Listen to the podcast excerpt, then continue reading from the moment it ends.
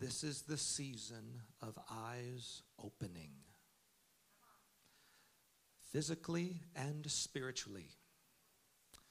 And I'm talking about yourself, I'm talking about people you love, people you don't know. Eyes are opening. And here's what it means the fake and compromised will be exposed as dull and useless. The authentic and pure will be on display as millions upon millions flock to the light of the Lord shining through his bride. And we are his bride, so we must prepare. We must prepare because the eyes are opening. Habakkuk 2:14 says the earth will be filled with the knowledge of the glory of the Lord as the waters cover the sea. Isaiah 60 verse 1, you know this, arise, shine, for your light has come and the glory of the Lord is risen upon you. In Revelation 1 and verse 7, behold, he is coming with the clouds, and every eye will see him even those who pierced him, and all the tribes of the earth will mourn over him. Even so, amen.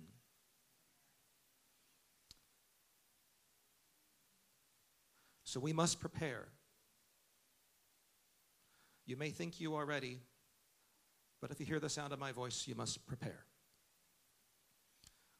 Romans 13, 11 and 12. And do this, knowing the time that now it is high time to awake out of sleep for now our salvation is nearer than when we first believed. The night is far spent, the day is at hand. Therefore, let us cast off the works of darkness and let us put on the armor of light.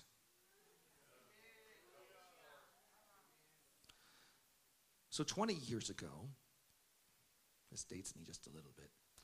20 years ago, I was in college.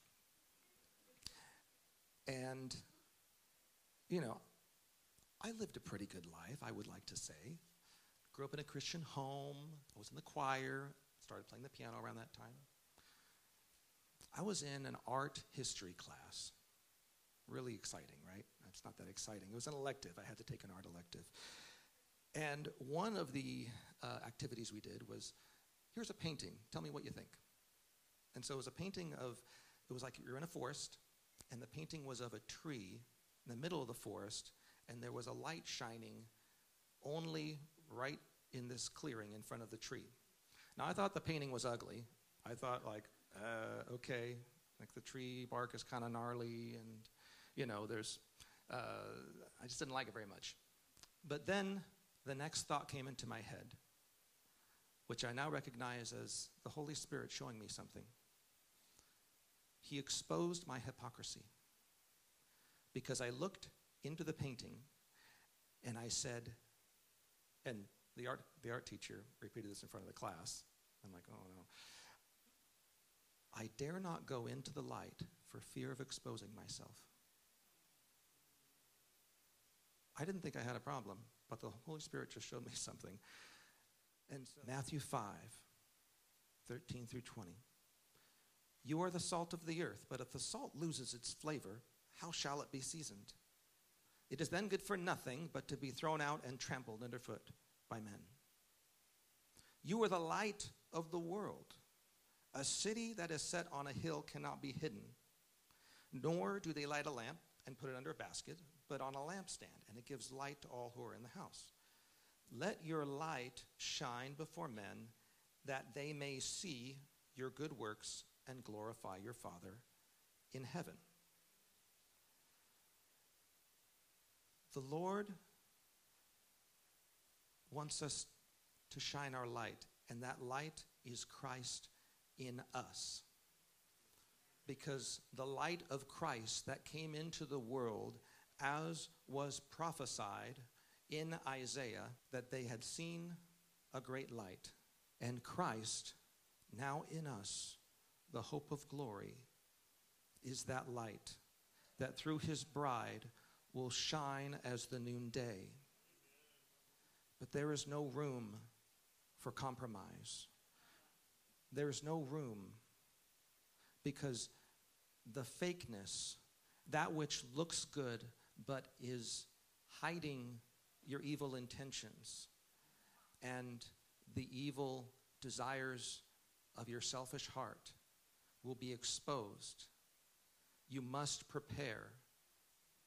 You must prepare. For Jesus said in verse 17, Matthew 5, Do not think that I came to destroy the law or the prophets. I did not come to destroy, but to fulfill. For assuredly I say to you, till heaven and earth pass away, not one jot or one tittle will by no means pass away from the law till all is fulfilled. Whoever therefore breaks one of the least of these commandments, don't think that some sin is okay, because it's not, and teaches men so, shall be called least in the kingdom of heaven. But whoever does and teaches them shall be called great in the kingdom of heaven. For I say to you that unless your righteousness exceeds the righteousness of the scribes and Pharisees, you will by no means enter the kingdom of heaven. And what was their righteousness? It was fake. Luke 11, 39.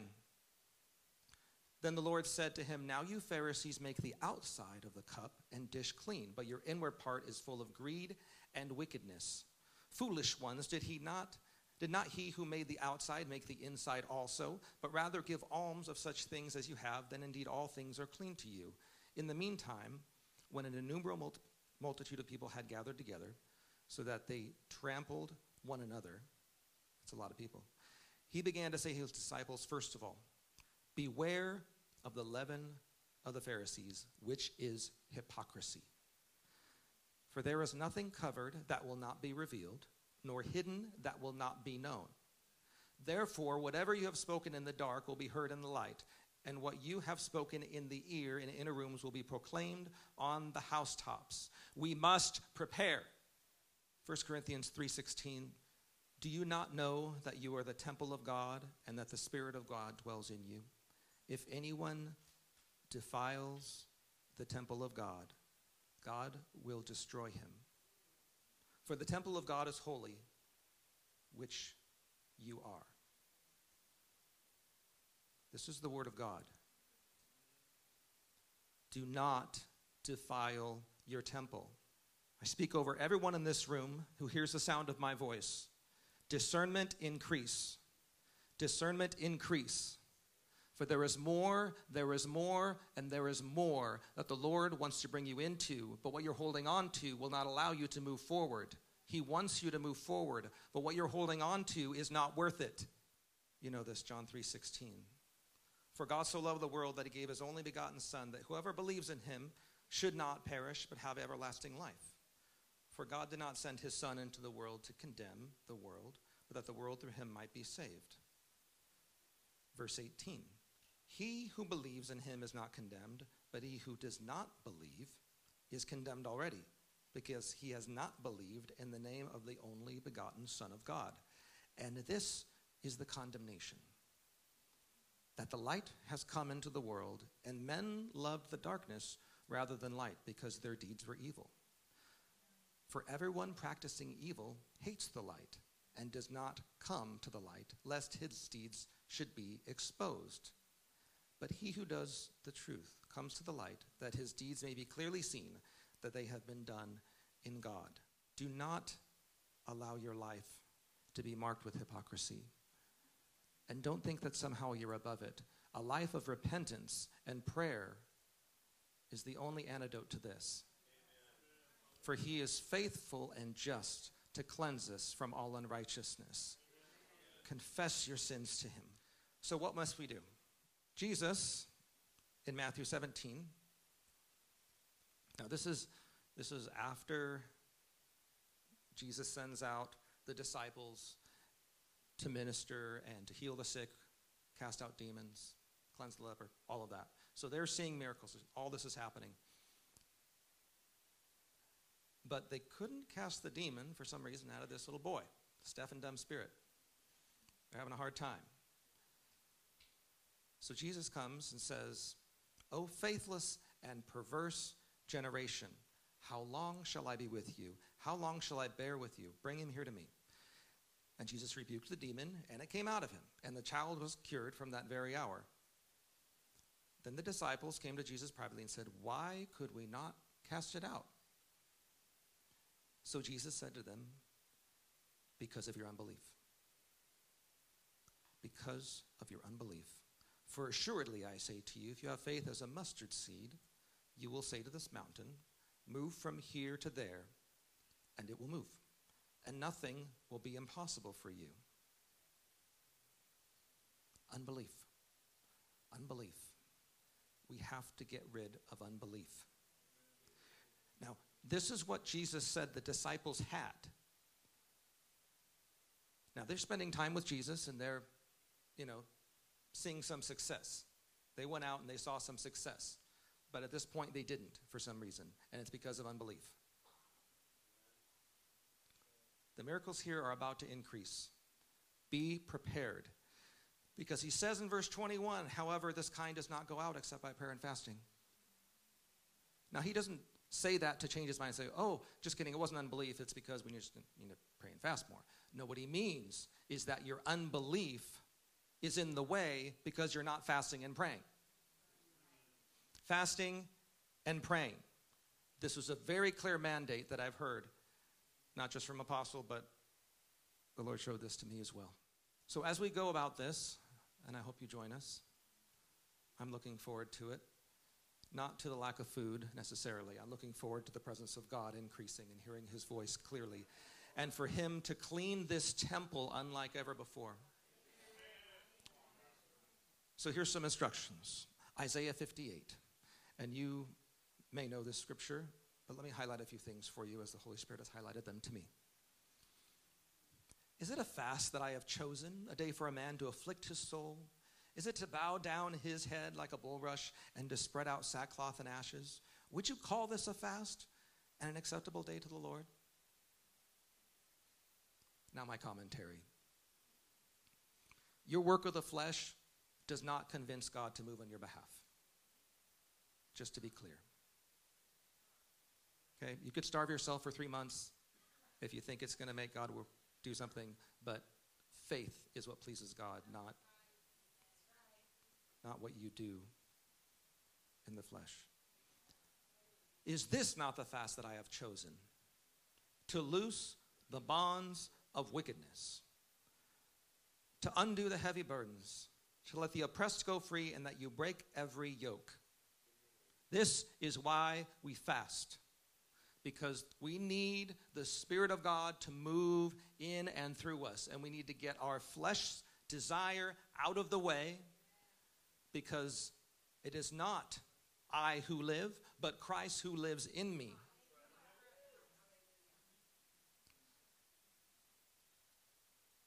Is it not to share your bread with the hungry, that you bring to your house the poor who are cast out? When you see the naked, that you cover him and not your, hide yourself from your own flesh. Then your light shall break forth like the morning. Your healing shall spring forth speedily, and your righteousness shall go before you. The glory of the Lord shall be your rear guard. Then you shall call, and the Lord will answer. You shall cry, and he will say, Here I am. If you take away the yoke from your midst, the pointing of the finger and speaking wickedness. If you extend your soul to the hungry and satisfy the afflicted soul, then your light shall dawn in the darkness. Your darkness shall be as the noonday. The Lord will guide you continually and satisfy your soul in drought and strengthen your bones. You shall be like a watered garden and like a spring of water whose waters do not fail. Those from among you shall build the old waste places. You shall raise up the foundations of many generations. You shall be called the repairer of the breach, the restorer of streets to dwell in. The glory of the Lord is in this place. We must prepare. For what has been hidden will be exposed, and what you thought was a secret is about not to be. We must fast and pray. We must seek his face. Only the Lord can change you. Do not think you can change yourself. Be transformed by the renewing of your mind, which is a work of the Holy Spirit. Amen.